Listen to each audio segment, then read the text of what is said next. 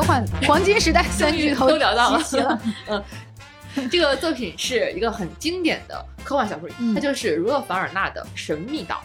有一个行星，它有六个太阳，在这个行星上面的人，他就是永远都生活在光明中，他每隔两千多年才会遇到一次夜幕的降临。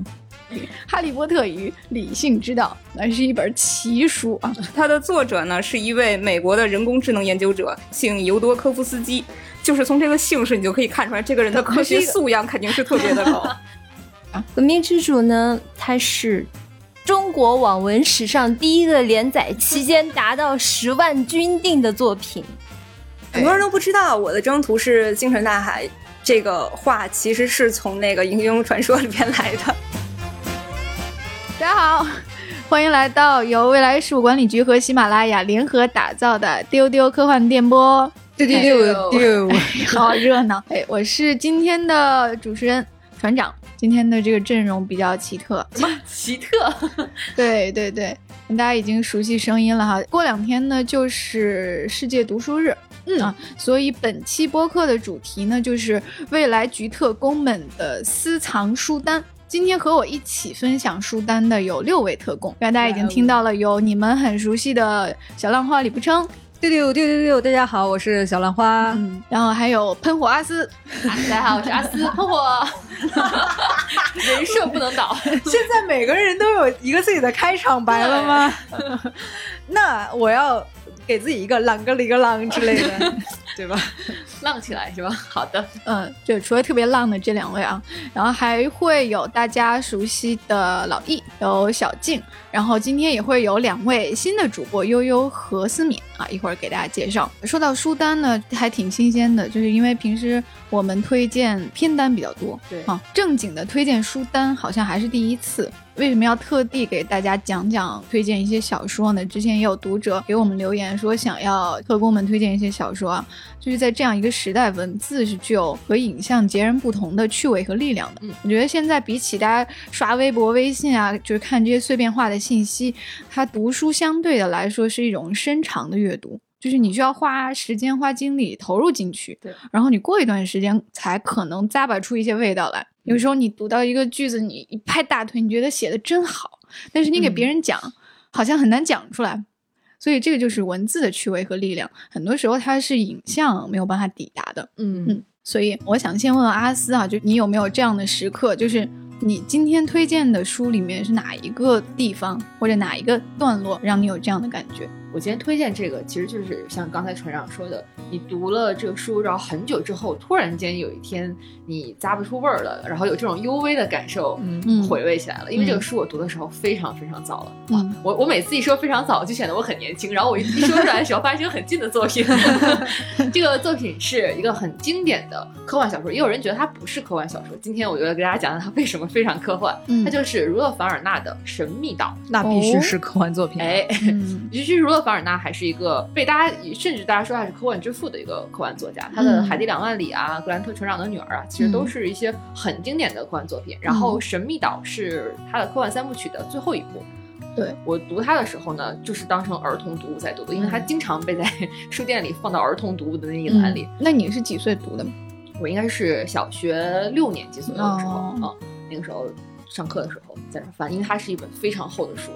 我之所以觉得说很多年之后，我感觉出了它的味道，是我发现我长大后的可能很多想法、喜好，甚至我对待事情的一些看法，有可能是从那个时候读的小说当中得到的。嗯比如说，我一直非常非常喜欢海岛 这件事情，有可能就是因为小时候读《神秘岛》的时候，觉得哇，这个海岛的生活太快乐、太有趣了，然后所以现在就是很向我有同 感。对吧？但这个小说它其实是一个冒险，然后科幻，其实是一开始是一个灾难。它讲的是美国南北战争时期五个人，他们当时是在这个战乱的环境当中，他们坐了一个热气球逃跑了，然后降落到了一个神秘的小岛上。嗯这个小岛上到了之后，就会本来就是一个荒岛嘛，发生了很多非常奇妙的事情，有大怪兽，有一些神秘的声音，因为是他们也算是从一个比较工业化的社会出来的，然后这个岛上什么都没有，他们就需要自己去做饭、去生存、去建房子、去建立他们的这个和这个岛的关系，是一个很有趣的一个冒险的小说。嗯那这个小说当中，自然和人的关系，它会做一个很有趣的一个描绘，就是我们很难在现在的社会再去想，如果把你扔到一个完全没有任何社会化的东西，比如说嗯建筑，比如说一些电器，比如说。一些社会规则这样的东西，你要如何去生活？但是这凡尔纳这个小说呢，它其实就给我们展现了一个五个人如何白手起家，在一个荒岛上建立种田文，对，种田文，这就是 是当代种田文的鼻祖吧。然后它里面有一个概念，我是特别喜欢，叫做“自由中被困，在被困中自由”。哦，哇，它其实你想，他是在把五个人困到了一个环境当中，但是他们这个环境当中又是绝对自由的，没有人去管束他们，然后他们自己要去创造在这个岛上的一些规则。嗯所以这个概念是很吸引人的。嗯然后它里面我小时候印象很深刻，就是他们吃饭嘛，就只能吃岛上那些 生物和他们捕猎来的，比如说海鸟啊，或者是一些小动物。然后他们也没有火，也不知道如何生火。然后他们其中的这个主角就用他们的怀表，然后两个怀表。放在一起，中间灌上水，然后用那个泥土把它们胶粘在一起，然后利用太阳，就相当于把这个怀表做成了一个透镜，然后利用太阳光的折射，就产生了火，然后用这个火再烤熟了他们捕猎来的动物。嗯，这个在小时候我读的时候就觉得好神奇，因为你大家已经习惯了火柴打火机，但如果你去想说完全把你扔在岛上，你如何创造出火这样的东西，你就会觉得这个东西很神奇。嗯哦，它这里面一定有很多这种这种土法，对，土法炼钢的对对对，技术细节。它读起来有点像那种百科大全吧，里面有嗯工程学、爆破学、水力学，然后动物学、天文学，也能看出凡尔纳这个作者还是非常的博学，然后他对于呃科学技术还是有一种很崇拜和积极乐观的态度。这个其实也是在现在的很多小说当中很难见到的，因为现在大家会去反思技术带给我们的东西对社会的异化、对人的异化，但是在这种十九世纪的小说当中，我们还是看到那个时候大家对科学技术充满着乐观的向往。是的而且觉得技术是能够真的帮助我们在这个世界上更好的生活的。嗯，阿斯说的真好。阿斯说到这个，其实我想到一个不在我今天书单里面，但确确实实是我小时候看过最多遍的小说，就是《鲁滨逊漂流记》。哦鲁滨逊漂流记就是一个很典型的，就是资本主义发展的一个产物，对吧？就是当这个人被调到这个岛上了，他的原始资产是那个船上面下来的，嗯你的穿的、你的火器、火药。枪等等的一些东西，包括说他后来在这个岛上，他建造房子也好，他生病了，他会用那个烟草的叶子来熏熏也好，包括说他有一些管理自己的方法，就是他不是有表格嘛，对。来管理一些自己的资产和时间等等，然后包括他花的种植嗯。的一些方法，但是。我觉得每个人心里面都有一个流放小岛的愿望。就现在，其实经常网上还会有帖子，就是说啊，假如把你扔到一个岛上，你要带五种东西是什么？啊大家要带手机、带 WiFi、带一个无限容量的 Kindle，对吧？就是很难说你脱离现代科技，你自己真的到岛上，你白手起家就真白手，我我不行，我不行，我不行。所以很推荐大家去看像《鲁滨逊漂流记》啊、对《神秘岛》这样的经典作品。而这个小说我自己还特别特别喜欢的一点是，而且我觉得它之所以被列成儿童读，就是因为它传递出来的价值观其实是我们想希望教会小孩子们的。它很朴素，五个人嘛，现在写可能会写他们之间勾心斗角，当年是完全没有的，完全是五个人如何互对对对，帮互助。现在在写就是荒岛大逃杀，对。五 人互相杀到最后一个。对他这个里面，因为他们这五个人是有配置的，就是有记者、有工程师，嗯。然后有勇敢的少年，嗯。还有一些可能是身体素质比较好的，会去抵御外敌的和动物搏斗的。嗯。他们是一个完全是一个互帮互助的小分队，嗯。然后不论在这个神秘岛上遇到任何的困难，他们都会利用自己的能力和他们的聪明才智去解决，是有一种人与人之间的一种很美好的关系在的。我们之所以希望让孩子去看，就是因为想告诉他们，我们要相信这种真诚的力量、友谊的力量，要对世界永远充满着好奇和期待和勇敢。那我是觉得，其实大家长大之后反而更应该去读一读这些。是的，是，的。当你可能在社会当中感到一丝困惑和迷茫的时候，再去看一下这些小时候给我们力量的东西，就像船长说的，突然咂不出味儿了，觉得哦，我还是要选择去做一个勇敢和热爱生活的人。说的好，对，确实是。呃，李不称除了《鲁滨逊漂流记》，还有什么推荐？我其实以前在节目里边也有，就是大概讲过一个我比较喜欢的科幻小说，它是阿西莫夫的《日暮》。就是《日暮》这一经典的小说是阿西莫夫原来写的一个短篇，它其实设定很简单，就是讲有一个行星，它有六个太阳。那么，在这个行星上面的人，他就是永远都生活在光明中。他每隔两千多年才会遇到一次夜幕的降临，所以对于这个星球上的人来说，黑暗是一个离他们非常遥远、非常不可知，然后非常会令他们恐惧的一个自然景象。然后在原来的短篇小说里，其实他描写这个场景。就是这个夜幕降临的场景是非常壮观的。后来，罗伯特·希尔弗伯格也是一个五次获得过雨果奖、星云奖的科幻大师，扩写了一个长篇。然后，在希尔弗伯格扩写的这个长篇里呢，他更加具体的去描写了很多，就是当一个极端的自然景观降临的时候，嗯人类的社会它是怎么变化的？宗教和科学之间的抗衡，就是光明和黑暗，就是愚昧和进步之间的抗衡，包括里边科学家的反应。记者的反应、普通老百姓的反应、军队的反应都非常有意思，而且最有意思的一点是，一般来说，很多作品里边会讲说科学战胜了愚昧，进步战胜了落后，但是在这个作品里面，最后不是这样的一个光明的结局。对，很引人深思。在这个里边，我记得这个小说开头有一段描写，让我一下就读进去了。就是他讲说，在这个星球上，它有一个类似于我们现在就说乐园嘛，沉浸式体验。它这个展览是你进去可以体验十五分钟的黑暗。嗯很多人这个星球的人游客进去体验之后出来就发疯了，就特别。不可想象，其实对于我们现在，就是我们生活在一个我们觉得很就是白天黑夜交替的这么一个自然环境里边，是很不可想象的事情。我很喜欢很多科幻作品或者是一些推想作品带给我的一点，就是它会把一个我们特别习以为常的设定给调整了一下。嗯。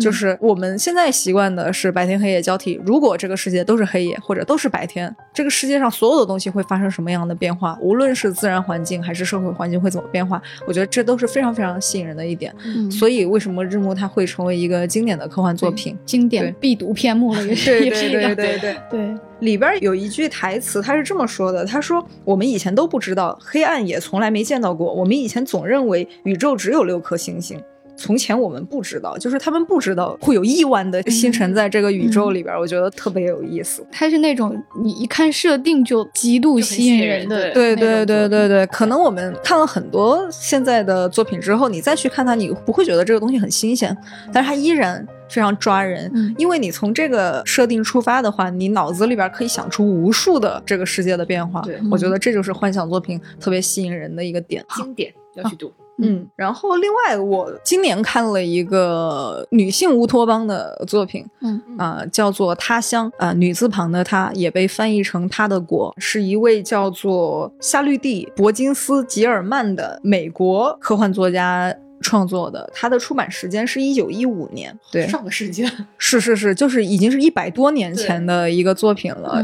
这个作品很短，应该不到十万字。它其实讲的是这个世界上有一块乌托邦那样的国家，它完全是女性组成的，而且 是单性繁殖。然后在这个国家，所有的生活状态都很理想。他们很好的去规划了，比如说农作物、畜牧业啊、教育、宗教以及就是孩子的抚养啊，然后包括他们发展出来自己的艺术、宗教以及一些服饰，就是等等方面的各种各样的东西。然后呢？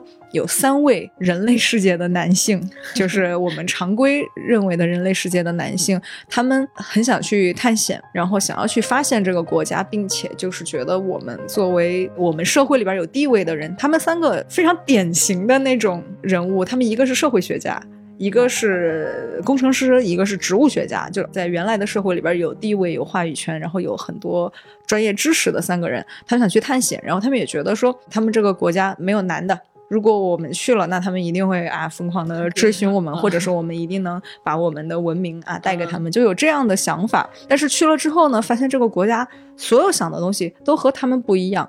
其实这个东西可以作为就是早期的女性作品的一种思辨。它其实每一个点它没有很深入的去探讨，比如说在这个乌托邦里边，它的那个单性繁殖它到底是怎么繁殖的、嗯啊？它的那些科学的种植到底是怎么？它没有具体去写，但是它确实面面俱到的都有设想到。然后这三位男性呢进去之后，就发现首先他们想通过力量去征服女性是不可能的，因为这个国家的所有的女性比他们健壮、矫健多了，然后抓也抓不住，最后反而被抓起来关着，然后让他们天天 学习，要让他们上学，然后去了解，然后慢慢慢慢的建立了了解和信任之后。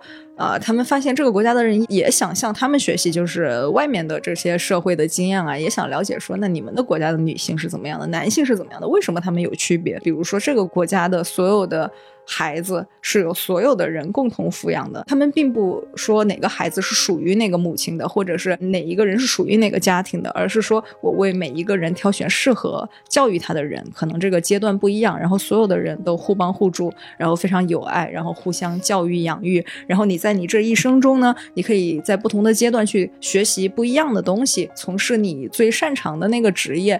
从这个角度讲，它确实是一个乌托邦的作品，而且在一九一五年，其实那个时候世界还在一战期间，它确实是一个非常早期的。包括作者吉尔曼本人，他也是美国女权很早期的一个代表性的人物。这个东西虽然它不是一个科幻作品，在这里推荐也是因为它也确实是一个社会实验、一个思想实验的一个作品。我觉得也很有利于，就是我们现在再去看当时的人是怎么思考的，他们已经提出过哪些思辨了。那到一百年后的今天，我们现在面临这些问题的时候，我们又在想什么？这些问题现在有得到解答吗？得到改善吗？或者是有更好的解决方案吗？我觉得都是值得我们去思考的。嗯，刚才推荐的都是一些在思想实验这个方面带有明显的趣味的作品啊，就是那种你一讲设定，然后我自己也特别想读的作品。接下来我想推荐的这本呢。我觉得是在语言和它的措辞上就能够让你感受到科幻明显乐趣的。我今天要来斗胆吹一下 克拉克的《太空漫游2001》啊，任何时刻都是最好的一个科幻入门作。我私心是这么觉得的，就是大家可能会对这种科幻名著有一种误解，就是觉得它是大部头或者它不好读。那其实不是，这个小说一点儿阅读门槛都没有，它不是长篇巨著，它就只有一本，还挺薄的。而且克拉克的语言是怎么样的呢？我觉得是短小精悍，但是同时又富有诗意的。他不是一个话多的人，我觉得。然后他那种简洁呢，你看到文字里就会感觉到，我觉得他是有一种科学工作者的那种精确和偏执在里面。嗯，就是他对技术的描写都是充满细节的，但是非常简洁精炼啊，就是点到为止，所以你不会有任何的阅读障碍。它对大众非常友好，你看完就知道为什么。啊！你们刘叔刘自信大哥 为什么说他的小说的精神气质来自克拉克？因为克拉克写出了宇宙的残忍和浪漫，就是它的设定上并不像前两位推荐的那样，就是一个多么有趣的思想实验，在一个极端的环境下如何如何。但是在一次宇宙航行中，就是一个普通的宇宙航行，最后这个宇航员呃神秘的被高等的文明所接收了。就是这样一次航行中，他的语言是非常优雅的。比如说，他们飞越土星环，这个船从地球出发，然后是要到土星去去找那个黑石碑。他飞越土星环的时候，他写，因为大家知道土星环这里面是有冰块的，嗯嗯。然后他说，这个宇航员他觉得自己好像在一场暴风雪的上面飞行，偶尔在风雪没有吹到的地方看到陆地，有的时候却出乎意料的看到一片夜空和繁星。哇，这个画面、画面感很强，就对对对，然后对画面感特别的强，然后你除了壮丽，你你想象不到别的词来形容。然后呢，它的这个书和电影有什么区别啊？就是电影应该大家都看过，也熟悉它的情节，就是它书里的这个诗意和力道，电影里面是完全没有的。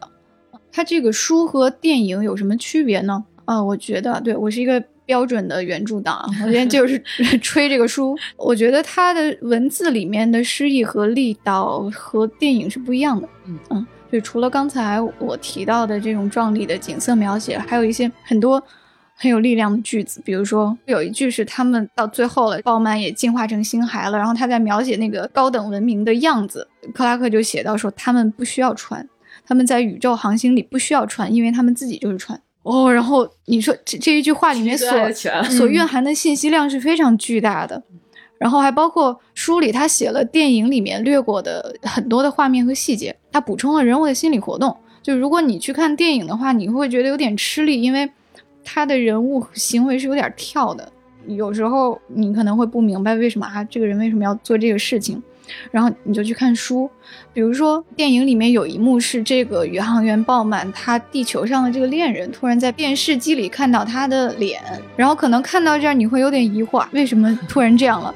然后其实他书里面描写了是他变成星孩之后，他心里面在想什么。他发现自己变成了一个高等的能量体，他可以去到宇宙的任何一个角落。小浪花，每个人都变成小浪花。对，所以他发现自己突然变成宇宙的小浪花，他就 心里面还挂念着地球上的人啊，他就想要回去看看。啊，回去看看大家怎么样了。然后我记得好像是想要做一个告别，大概是这样的。然后他就回去了，所以才有了电影里的那一幕。我还是非常喜欢那个 电影版本的，因为我觉得它其实意义不一样。我认同电影和其实原著表现出的这种诗意和力道是不一样的。嗯就是如果你很喜欢这个电影的话，你一定一定要去看这个原著，因为原著。扩充了太多的细节，就像船长说的一些心理活动，包括一些你在电影中可能觉得，哎，我好像这个地方都没有看懂，其实你在书中其实是可以得到一些解答的。而且原著的当中没有了视觉之后，你的想象力能够更大地激发你作为一个读者的想象力。而且我我觉得这个电影和书是是互不影响的，对，他们是互相辅助的。包括就库布里克和克拉克他们在做这个项目的时候，嗯他的电影和书本来就是相辅相成的，嗯就不会说你看了电影就觉得想象力被限制了。就是他的书和电影都是非常留白的，对，就给了你足够的空间去想象。然后我就看到一个读者评价特别有意思，他说克拉克这整本书给人的感觉就是一个本来严肃的科学家老头子。大家知道克拉克 就除了呃科幻作家之外，他还是一个非常杰出的工程师和科学家。嗯嗯，就像一个科学家，严肃的科学家突然喝醉了，啊，于是开始 把科学家的帽子摘了下来。对，开始手舞足蹈，幻象丛生。他好像看到了宇宙的全貌，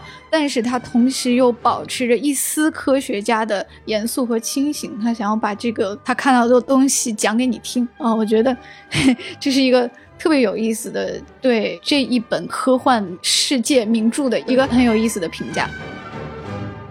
我刚才推荐《神秘岛》，就是《神秘岛》它很长，然后你要去读三部，嗯大大块头，你会觉得自己真的在那个岛上。其实我嗯还有一个想推荐的，这个作品争议还挺大的，是那个海因莱因的《时间足够你爱》啊 这个作品，这个作品还有一段轶事，你看，我们把科幻三巨头、黄金时代 三巨头都聊到了了。嗯，就那个《时间足够你爱》那个小说争议蛮大，因为它其实是讲一个长寿老祖他一生的那种回忆。嗯然后小说其实写的没有可能没有海因莱因他的一些更黄金的作品，比如说《眼里的月亮》这样的呃情节上更精彩。但是我很喜欢的就是那种沉浸感，就好像真的是有一个老头儿在你面前絮絮叨叨在讲一生他的爱情和一生他的经历，然后你会很。沉浸到那个长篇的那个叙事当中，就很有趣。然后刚才 小浪花说的那个意识，就是 在盗版横行的时代啊，曾经有一些科幻迷 想要去找《时间足够你爱》的这部作品来看，结果呢，就越看越说，哎，怎么是个啊这么激烈的 BL 小说呢？但是抱着对海因莱因的热爱，他们就一直看，一直看，越看越不对。后来发现是一个同名的 这是一部同人网文，对，而且就是据说这个网文的作者也受到了一些就是科幻作品的启发，他确实也在里边运用了很多对 然后包括文词又很优美，还带有翻译腔。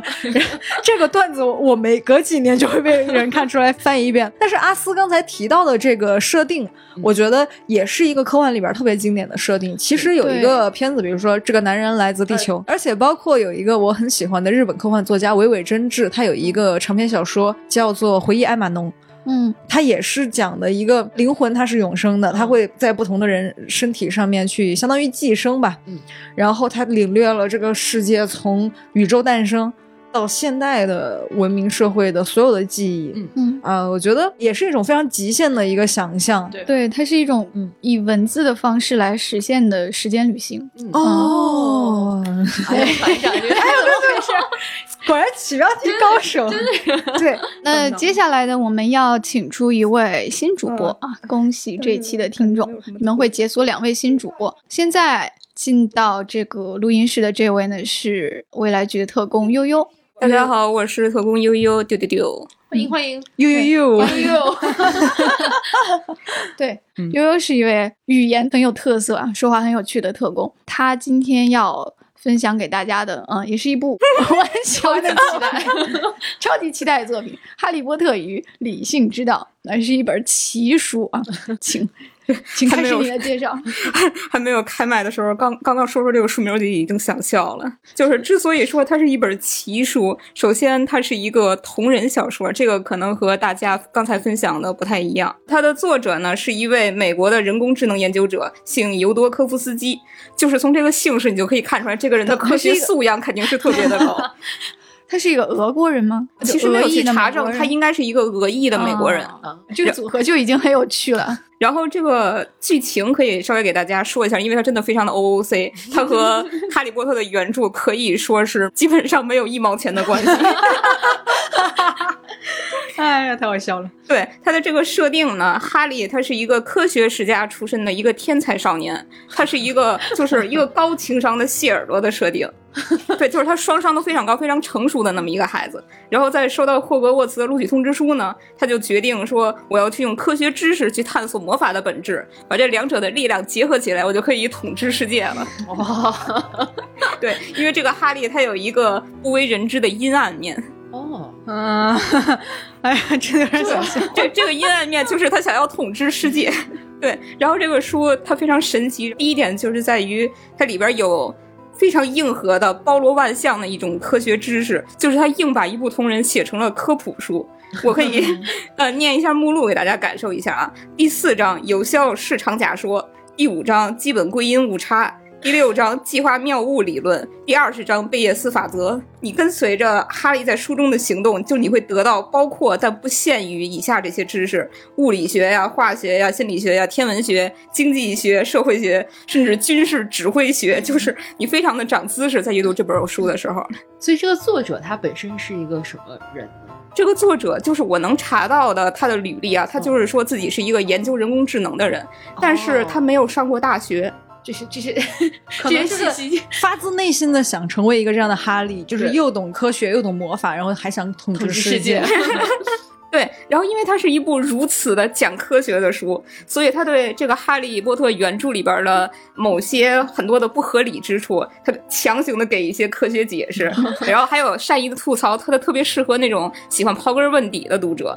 就是我可以举一个例子啊，当哈利他收到了霍格沃茨的录取通知书，然后他写信要求麦克教授说你要证明你是魔法师，于是麦克教授就在他面前变成了一只猫，然后这时候哈利他的反应是他整个世界观崩塌了。就是说，麦克教授他变成了一只猫，他违反了能量守则。你你违反了能量守则呢，你的统一性就给破坏了，你会得到超光速的通信。然后你只凭人类的头脑，你是怎么把整只猫的解剖形态想象出来的呢？还有猫的那种生化过程，还有神经系统，你有猫的那么大点儿的脑子，你是怎么思考的呢？嗯他就对麦克教授提出这些问题，然后麦克教授说。魔法，我以为他就直接喵喵喵了呢。对，这时候你如果把那个魔法你替换成原力，其实他也说的通。这就到我们，这个领域了。又又又开始黑了，又开始黑了。对，但是大家不要误会啊，我是一个星战迷，我绝对不是一个星战黑。这本书他特别认真的，他在用科学讨论魔法的事情，到后边还会讨论一些，比如说巫师世界的金融体系，对，非常认真的在讨论。然后还有就是变形术，它到底能变到什么程度为止？它本质是不是改变分子的排列顺序？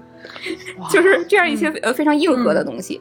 我当初就记得我是啃那个英文的那个生肉啊，我就看到他去古林阁取钱，啊，去巫师银行取钱，然后取了一堆金币银币，然后就突然开始了金融体系分析，然后我说 我在读货币战争，然后后面的内容我就看不懂了。嗯，对，这里边哈利他对于那个巫师的金融体系吐槽非常有意思，就是巫师他们好像还是停留在原始的那种以物换物的那种水平，他们完全不知道对冲，也不知道基金。当然，我也不知道那些是什么，但是总之巫师不知道。对，然后这时候哈利他的内心的黑暗面就又显露出来了。他觉得，既然你们这么原始，我完全可以在金融上就搞垮你们。可以去成为一个魔法界的金融巨鳄。对，对的，对的。然后这本书他还特别的宅，它处处都是宅梗，尤其是《哈利波特》的原著梗。你在就是阅读过程中，你会收获万吨的快乐。作为一个阿宅来说，比如说啊，也举一个例子，嗯，就是在对角巷，哈利想买一个急救包，以备不时之需嘛。然后麦克教授就怀疑说，你是不是在计划做一些什么危险的事情？然后哈利就很震惊，他说：“急救包又不是只有这一个用途，你为什么会认为我一定在计划做一些危险的事儿呢？你平时到底在面对一些什么学生？”然后麦克教授就特别苦涩、特别绝望的吐出来四个音节：格兰芬多。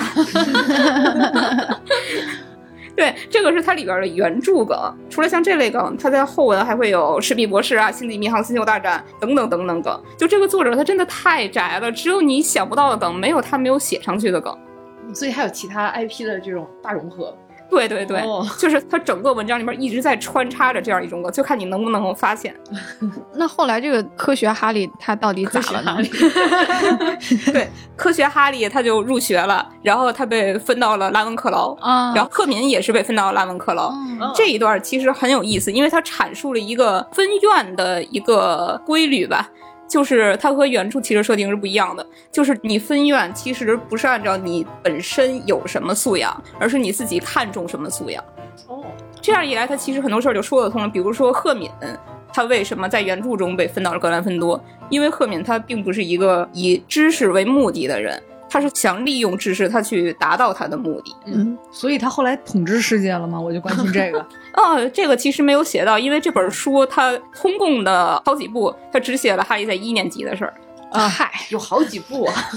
啊，对，是的。然后在这一年当中呢，发生了很多事儿。然后其中哈利他除了说他用科学去探索魔法的本质之外，他还干了一件非常重要的事儿，就是去和德拉科交朋友。哎呦，这个 对，因为哈利他这个人设吧，虽然说他有一个阴暗面，但他本人是一个善良到近乎圣母的人。他的支线的行动就是他要把德拉科给变成一个好人，这一点他做到了，最后他做到了，这一点我可以跟你们剧透。我觉得哈，就是这个书设定成这样，就是它有没有结尾都不重要，是的，因为 就是它最有趣味的那个部分，就是它完整的部分，对，因为我觉得它的全部乐趣就在于它那个特别特别 geek，就是死理性派的那一部分，它就是一个认死理儿的，就是我一定要用科学的方法去解释，哪怕可能这个解释是错误的。那我我很好奇，他这个书里边有没有写为什么扫把会飞呢？魔法。那那哎他是怎么用科学去解释的呢？在这个对死理性派里边，其实这个就是这本书它最核心的一个设定，就是哈利发现说，在巫师界，他们把魔法看的也太过平常了。就是巫师他们接受的教育，到十七岁之后就就不教了，没有人想去探索说魔法最深刻的本质的原理是什么。所以他就带着德拉科，他做了一系列的科学实验。呃，虽然这本书它满篇它都是讲科学，但它其实并不是一个违背了《哈利波特》原著内核的一个故事，因为对这部同人其实是有一些批评的，就是大家觉得你也太 OOC 了，所以 OOC 其实就是完全违背原著的人设啊、剧情啊这这样一类，就是人设崩塌。嗯。但是这个故事，它其实是把罗琳想要表达的那个 love 给拓展了一下，它变成了一个歌颂人类的理性，然后赞颂人类作为宇宙中一个智慧物种所具有的那种独一无二的尊严的一个故事，它是特别有人文主义精神的。关于这一点，其实就是不是很想给大家剧透啊。啊，OK，谢谢悠悠的分享啊。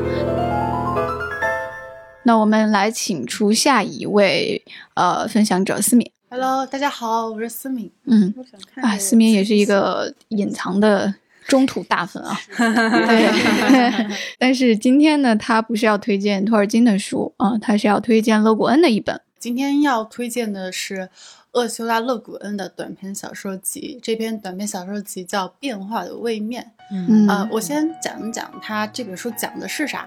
嗯、这本书它有十六个章节，第一个章节呢就讲一个很简单的故事，它讲一个人在机场等飞机嘛，但是等不到就很无聊。然后他就发现一个很神奇的办法，可以穿越到不同的位面。这个不同的位面就类似于平行世界那样，就可以到各个平行世界去看不同的文明。然后接下来的十五章就是每一章就是讲每一个平行宇宙，它都看到了什么文明。嗯特别有趣。我给举个例子，就是它有个章节社会性的梦境，它讲的是福林人，当然这个福林人是作者虚构出来的一个族群。这一群人他们做梦的时候是可以像声音那样感知到别人的梦的，就比如说。共享梦境，呃，对，就比如说，他有一个人，他梦到有一只手在摸他，其实他可能旁边睡了一只猫，所以他怎么的，对是是不是是他他是猫想要被摸，到底是谁摸了谁？哎，谁又摸了我？是这个意思，对。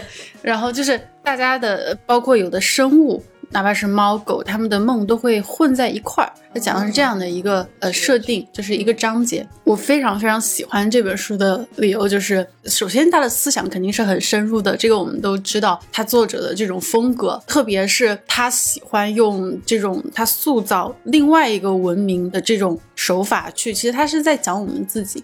讲我们人类自己。就比如刚才那篇那个章节中，他说到，呃，对于福林人而言，梦是世界上所有有感觉的生物的一种交流，它使自我的概念受到了深深的质疑。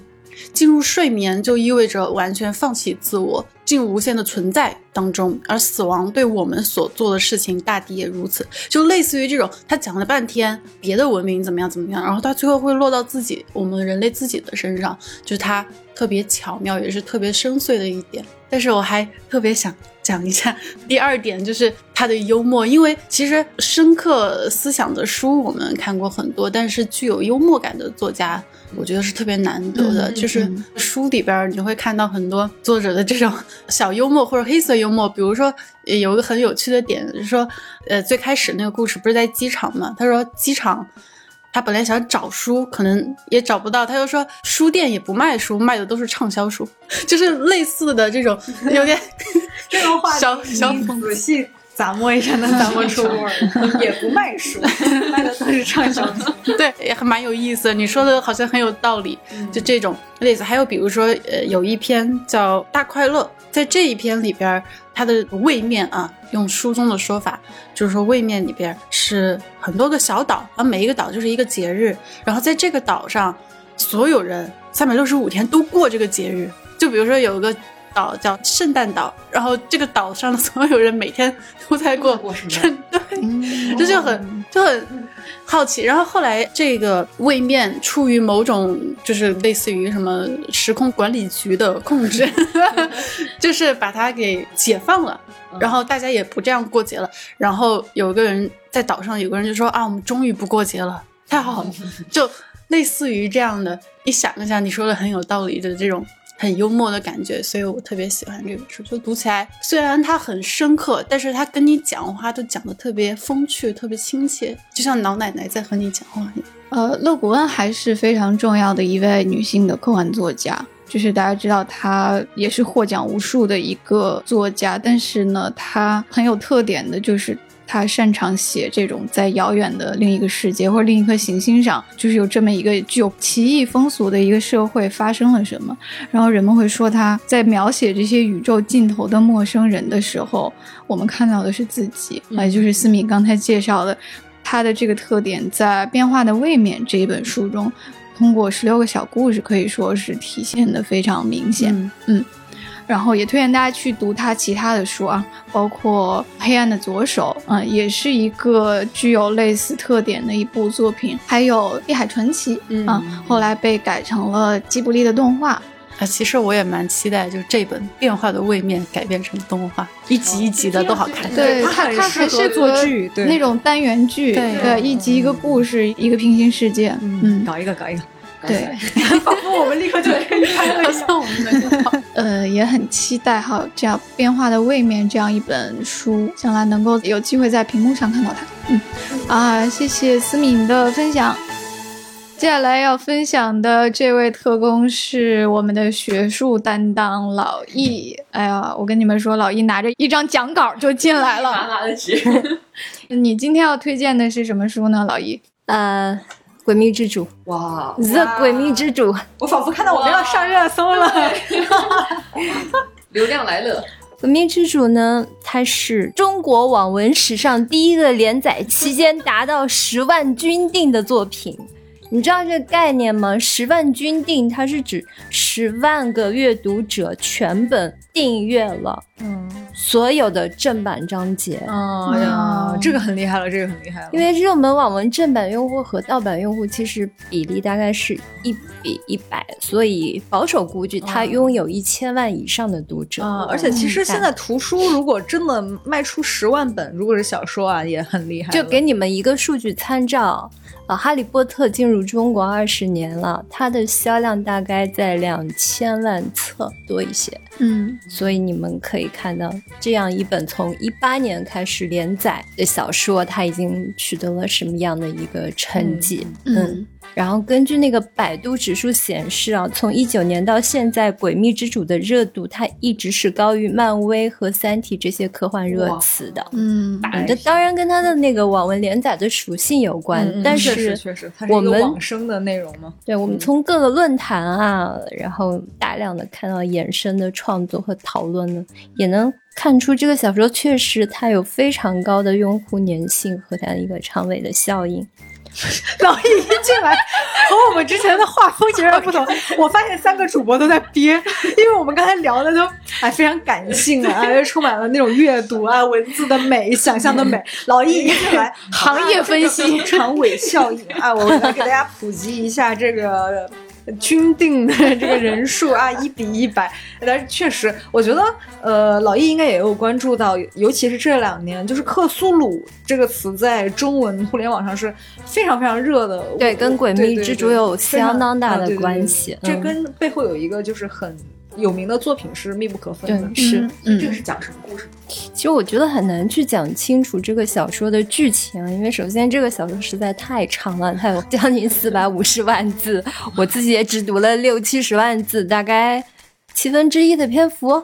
嗯啊，据网友说，他这个小说如果要入坑，要对他上头，要深深的陷入。不能自拔，大概你需要读一百万字的样子。但是我你自己觉得我现在其实已经蛮上头了。嗯，就是这个小说很难被归类到现有的某一种类型里面去，可以这么说，就作者他在努力的开拓一个网文的边界吧。就是目前我能说清楚的是，它这个小说确实是一个西方奇幻背景下的冒险小说啦。嗯就我目前看到第二部来说，他主角换了一次地图，他换了一次职业，就是后面还要换五次。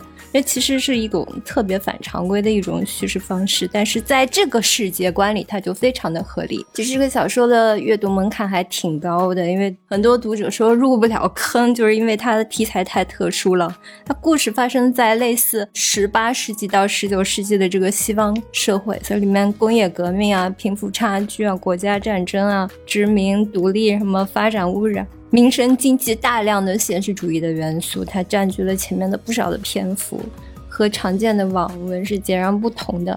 而且它前面有大概四五十章的篇幅，剧情推进非常的慢，大量的笔墨在写世界观的设定。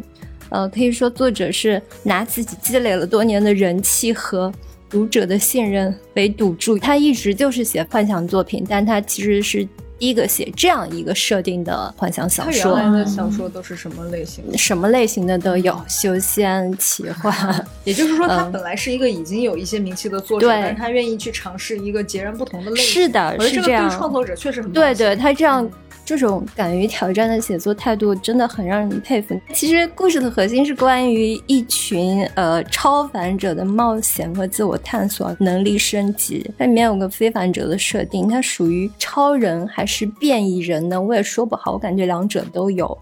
我阅读的时候就一直在想这个问题，因为科幻小说经常去写这两类人嘛。嗯店主人往往是讨论的是人的本质的问题，然后超人讨论的是人的超越性的问题。关于这个话题，我我顺便打个广告，就是我们最近未来局的科幻完情手册公开课，正好是在聊这两个话题。对对对兔子已经连着讲了两期了，大家有兴趣可以看看。啊、在这里啊，你们添加接待员的微信 f a a 杠六四七为好友，备注公开课就可以进群听课啦。在里面小说说是最初造物主的意志，随着位格越来越高，最终造物主的意志就越发强大，以至于不可抗衡。然后整本书里超凡者的失控状态呢，就是可能神性击败了人性产生的异变，但是那个时候神性又是不完整的，所以会成为怪物。所以所有的非凡者啊，都要去寻找平衡。那个这个平衡点就是不失控。他们每个人都要带着镣铐来跳舞，才能保证自己不陷入这个混乱、呃崩坏，走向疯狂和死亡。他所有的故事都是这样一个设定。那个作者可以说他是一个非常守序、善良的人，但是他能把这种克苏鲁和这些神秘主义写的充满了理性主义的光芒。特别神奇，感觉和那个《哈利波特》对对对对知道有了我感觉一拼啊。然后确实，我觉得可能 在很多的作品的创作中，大家就会让两个看起来比较对立的规则故意去碰撞，对。很有意思。所以啊，我简单理解，它就是几个主角进行的一系列冒险。他在这个世界里可能有一些古神的就比较客系的那一套解释，然后他们要在这个过程中保持自己的内心的某种平衡，不能啊可以陷陷入疯狂。就是就是这几个人的成长的故事，大概是我可不可以啊这样理解？对，是这样。但是很有趣的是什么呢？就是我还没看完嘛，兔子给我剧透了一下他这个结局。主角最后没有获得任何世俗意义上的成功，他不是像一般网红一样走上了人生巅峰，他的结局非常的终极。这样的发展，我一般只在经典的科幻短篇小说里见过，就是它是情理之中又意料之外的，会让人有一种特别惘然的感觉，但是又也会觉得忍不住陷入长考。总之非常有意思，非常的科幻。啊，真是一，嗯，老一见耳闻，我们 什么？人都没看过，直播没有任何克苏鲁有关，就是其实我有一个问题一直想探讨的是，因为我是一个网上冲浪特别多的人，所以我能看到大家真的在各种平台都有人玩克苏鲁的梗，嗯，但是因为我没有科学的入坑过克苏鲁，所以我很想知道的是，你决定要去看这样一个作品，或者入坑这样一个作品，就是克苏鲁的那个吸引点到底在哪里？其实我觉得这是《诡秘之主》很值得去讨论的一个地方。我也不能说我真正的入了克苏鲁的坑，我只是看过一些相关的作品。最早在一个美剧叫《十三号仓库》里面看到了类似 SCP 基金会的设定，我就觉得很有趣。啊，然后我还看过一些克系的短片。呃，其实上一部克苏鲁小说应该就是那本《湮灭的原著》啊遗落的南境境啊，对，也是一本挺有趣的小说，可以推荐一下。嗯，克苏鲁怎么说呢？他创作的源头大家都知道，艾守伊老师的《克苏鲁的呼唤》嘛。嗯其实理论上来说，它并不是一种完整的有边界的体系，嗯可以这么说，就后人创作的所有克苏鲁小说都可以视为艾守伊老师这本原著的衍生。嗯嗯，是吧？对这样子。吸引大部分读者的可能就是他的那种氛围吧，很悬疑小说那种不可知的氛围。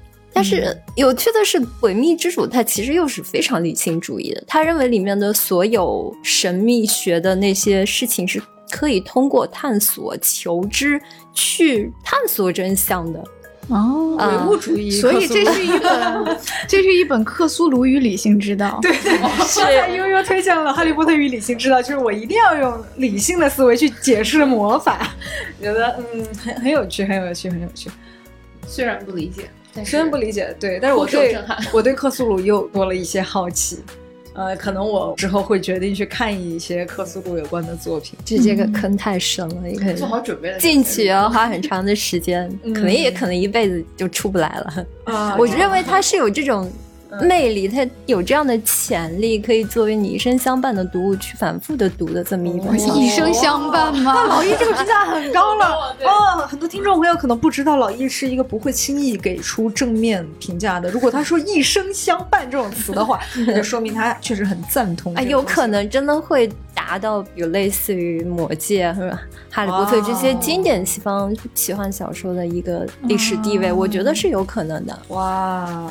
哎，它这个有影视改编的，呃，有一个漫改，但是不太成功，粉丝不太认可。好的，好的，这应该还挺难的吧？没关系，嗯我觉得很多优秀作品，它的视觉化改编都是一茬一茬的才会大浪淘沙出精品的。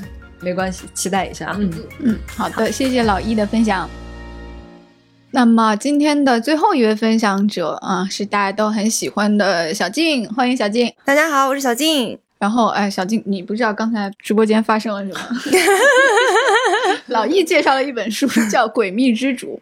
嗯，啊，然后他讲的时候，我们三个都是一种 看不懂，但是我大受震撼的，就我们三个在 在张着嘴听他说，然后看完了一一时间陷入沉默，然后不知道如何回应。克苏鲁神作。对，啊也也是一本对对对奇书了。那你想分享的是什么作品呢？就我想推荐两本比较经典的长篇，一个是那个阿西莫夫的《基地》，还有一本是田中芳树的《银河英雄传说》。嗯，都是大部头。对，都是我长久以来就一直想在丢丢里向大家推荐的小说。首先讲那个呃基地系列，基地系列其实特别有名，包括一些什么它的续作呀、什么的，零零散散的，可能一共有十几本之多。但是主要的这个核心的这个基地系列是阿西莫夫创作的，呃，一共有七本。他这个故事主要讲的就是，简单来说，就是只讲开头的话，就是主人公谢顿，他是一个数学家，就他所生活的这个银河帝国已经有了一万多年的时间，然后他就基于这个一万多年的这个历史的数据，发明出来一个新的学科，叫呃心理史学，也就是说，他基于这种。这么长时间积累起来的人类历史发展的这种规律，他就能够预测未来。然后他就预测出来说，这个已经存在了一万多年的这个银河帝国会在五百年之内毁灭，接下来会陷入三万年的混沌。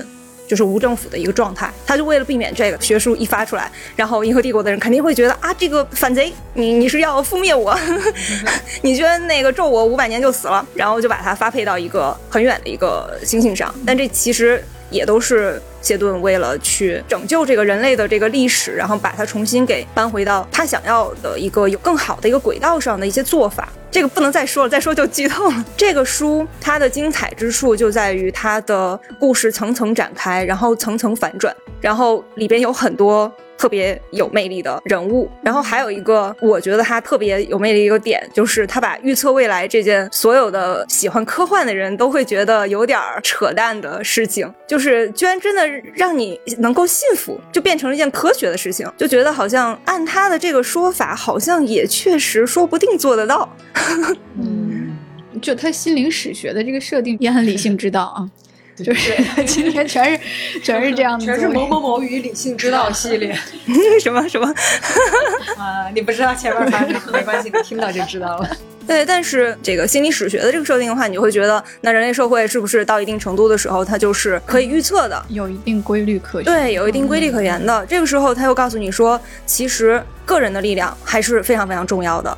他又引入了一个角色，这个角色叫罗，他是一个突变的人类，然后他有一些特殊的能力，然后他就影响了这个谢顿的预言，接着又引发出来一长串新的故事。啊，当然，这个变种人和超人的这个人呢，刚才 老易的部分也介绍到了我们的公开课，我们的公开课也正在讲这个啊，有兴趣的加接待员微信听课啊。这个基地正好是那个今年要上一个苹果做的美剧，对对对对对，很想看，很期待的。是那个李佩斯和杰瑞德·哈里斯。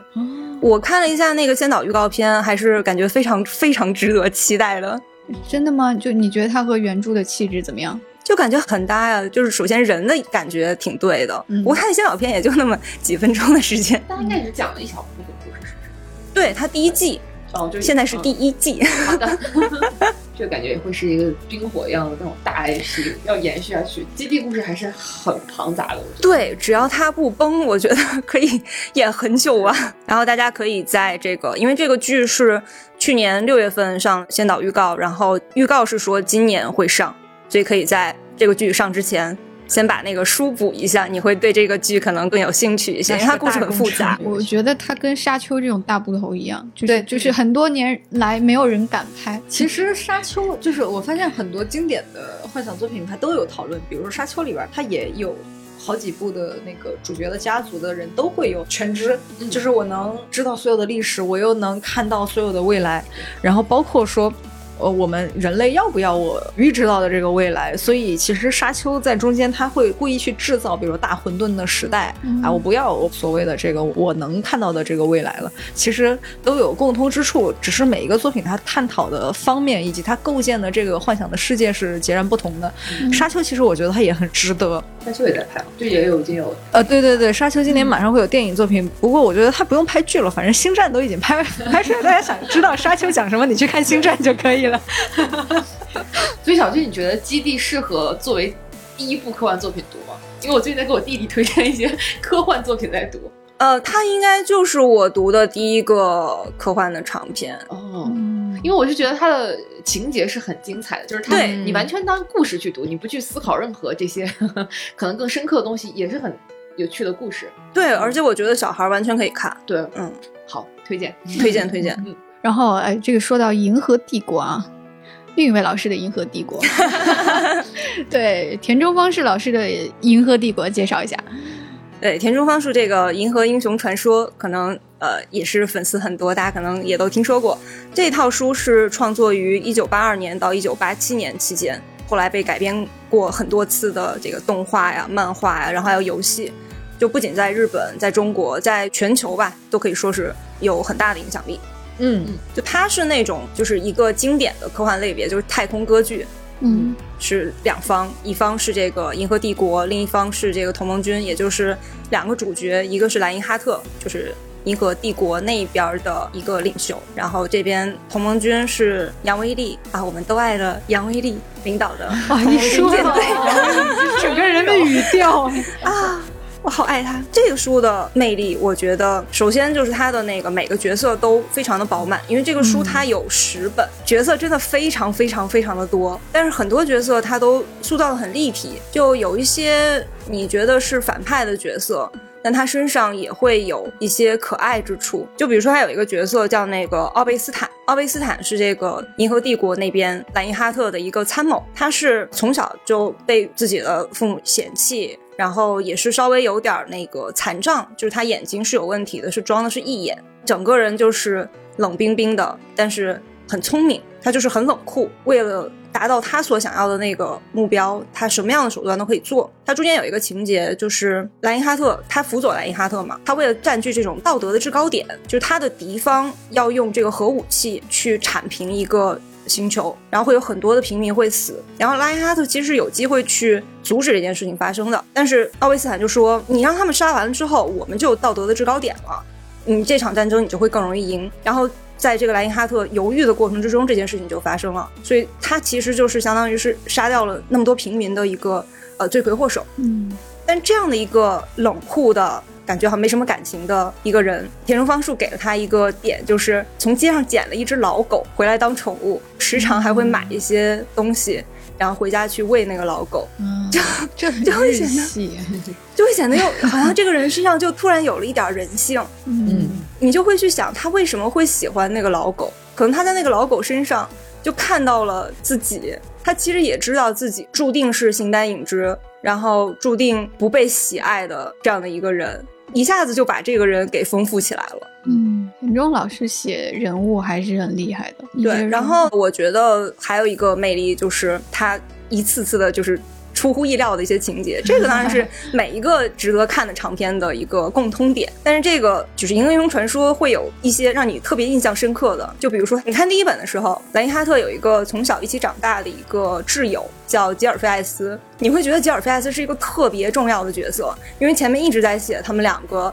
就是这种双子星一样的这种关系，然后突然到第一本最后他死了，你就觉得啊，怎么可能这个人不是主角吗？为什么会死了呢？然后这个故事就在这个你以为的是主角的主角之一的人死了的情况下，然后接下来又又展开了九本。所以田中老师有一个外号，就接煞的田中啊，就是这么来的。他就是一个日本的乔治马丁啊，我有 喜欢谁就写死谁。嗯，而且我有好长的篇幅可以慢慢去 把他们都弄死了，是吗？啊，对，刚才讲到说那个接杀的田中，他就因为前面讲的说人物比较比比较饱满，所以他杀掉这个角色的时候，你才会有心痛的感觉，你才会觉得他这个人好可惜啊。不然的话，其实大家给他起这个外号，其实也就证明了他的那个角色是非常深入人心的。就是他这个主角是就银河帝国那边刚才讲是莱因哈特，莱因哈特是一个很完美的人物，就他长得啊非常的漂亮。然后出身又是贵族，整个人又非常聪明，当然也很自负。然后另一方就是同盟国的杨威利，杨威利就很接地气，就看起来是个凡人，然后整天头发乱蓬蓬的。他虽然是个军人，但是其实非常讨厌战争，他就只想赶紧回家去当他的嗯 对历史学者。杨威利他虽然是个军人，但是他其实体能啊，然后还有什么射击啊之类的能力全部都不行，他就只有那个脖子以上是管用的。只有一个特别好使的一个脑子，就算是用兵的天才，所以他就一路都是一直打胜仗，然后就说是奇迹一样，然后不败的魔术师，呃，一个完全不想打仗的军人，然后愣是靠着一路的胜利，然后最后当上了最年轻的同盟国的元帅。然后我是特别喜欢杨威利这个角色，对他会很有一种亲近的感觉。杨威利最后是死于暗杀，也很多那个书迷就对这一点耿耿于怀，就觉得。到每一年那个六一的时候，大家可能都能在微博上面看到，因为书里面杨威利是死在六一这一天的，然后大家就会去缅怀他。然后田中芳树他中间写到那个，就是杨威利的妻子在他去世之后，他所幻想的杨威利应该有的那个去世的状态，我觉得也特别的动人。他就觉得杨是一个应该会活到很老很老，然后会有很多孩子，也会有孙子。然后在这个孙子的环绕中，这些孙子对自己的隔代的亲戚带着七分的亲近，三分的陌生。看到自己的爷爷整天就是躺在那个躺椅上面，在那里读书。然后有一天，这个孙子就突然就过去，就在玩耍的时候走到爷爷身边，然后就发现爷爷不动了，然后就喊家人说：“啊，大家过来看爷爷怎么了？”然后这个时候就就发现杨威利去世了。就他在他的心目中，然后包括书迷的心目中，可能都会觉得杨是应该这个样子。离开人世的，但是他其实，在书里边是被敌方给暗杀掉的。这个可能就是也是揭示了战争的残酷吧。那么，除了经典的角色，然后这本书中最广为流传的、被大家所熟知的一个点是什么呢？就是一个名台词啊：“我的征途是星辰大海。”啊，嗯，从这里来的。对对对很多人都不知道我的征途是星辰大海。这个话其实是从那个《英雄传说》里边来的。对，小金来讲一下这个话在原著中是它是怎么出现，然后包括它是什么意思呢？它其实不是原著的台词，也不是某一本的那个副标题，它是某一本里边的某一章的一个标题。对，它是就其实大家看的时候并不会特别的在意这个地方。那它这个章节标题啊，它是《银鹰外传》。叫击碎星辰之人，这个外传都不是书名，是第九章的这个小标题，嗯，叫我的征途是星辰大海。这个外传第九章的小标题叫我的征途是星辰大海。然后呢，就如果你去看这一章写的话，它是一个以以莱因哈特的语气来表述的这样一个标题。啊，它指的是这个莱因哈特在刚才小静的介绍里面，这样一个骄傲的银河帝国的一个军人，他想要征服辽阔宇宙的一个野心。就是我觉得这个话其实挺有意思的，嗯，就它的日文可能流传的并没有那么广。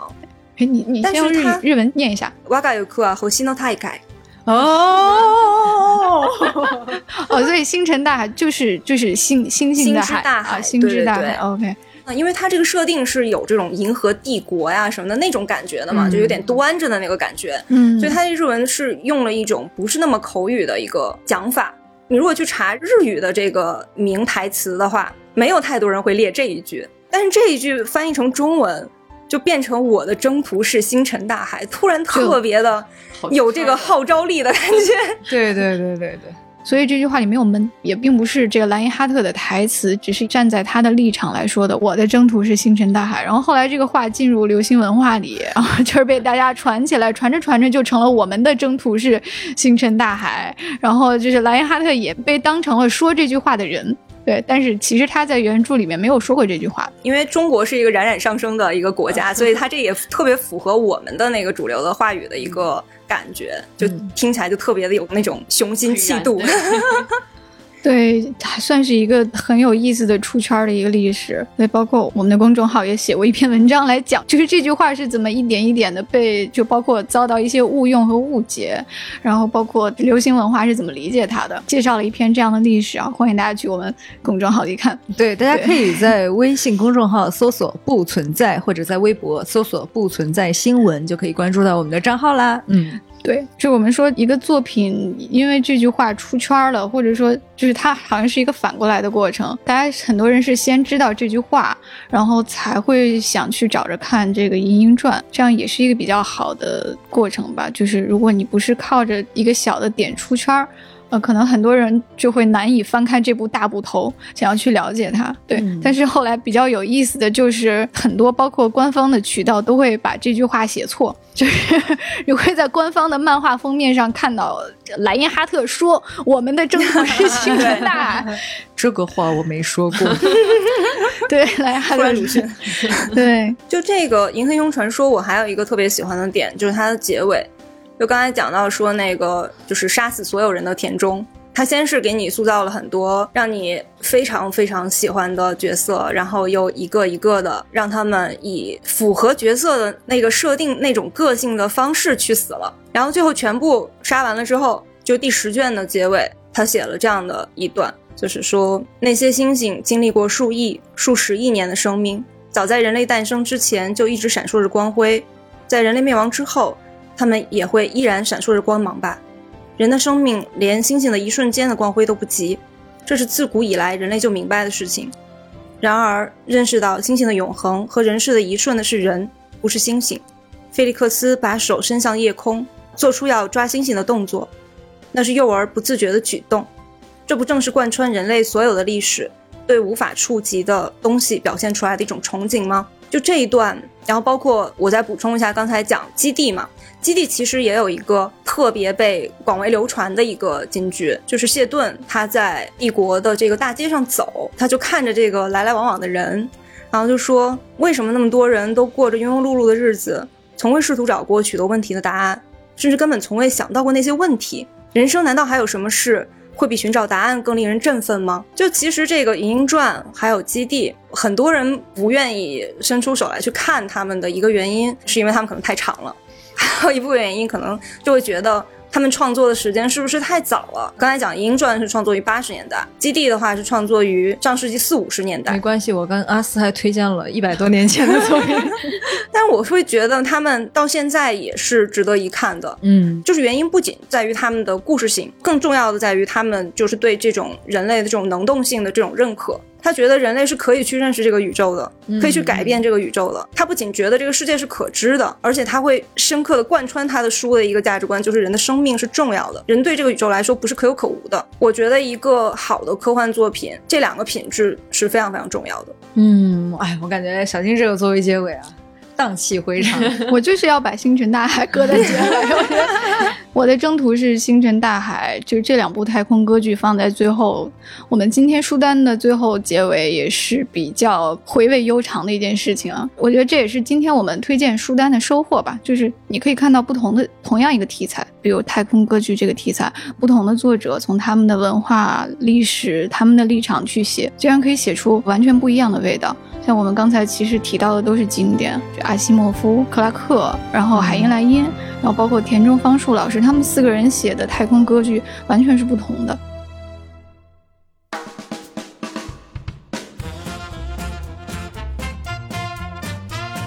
然后今天给大家的问题就是，呃，刚才在未来局特工们推荐的书单中最吸引你、你最想入坑、你最被安利到的一部作品是哪个？啊，如果都没有，那么你最想安利给别人的一部作品是什么？啊，欢迎大家在留言区写下你的答案，跟我们互动。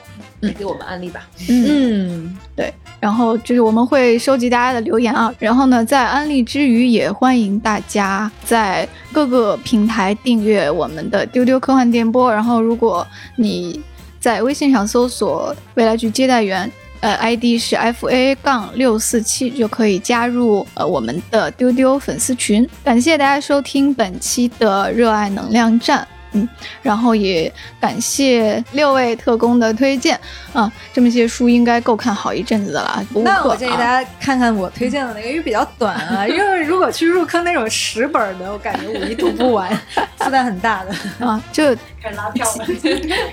基地这种可以留到暑假啊。对，呃，今天我们的节目就到这里了吧？嗯，感谢大家的收听，拜拜。拜拜，丢丢丢丢丢。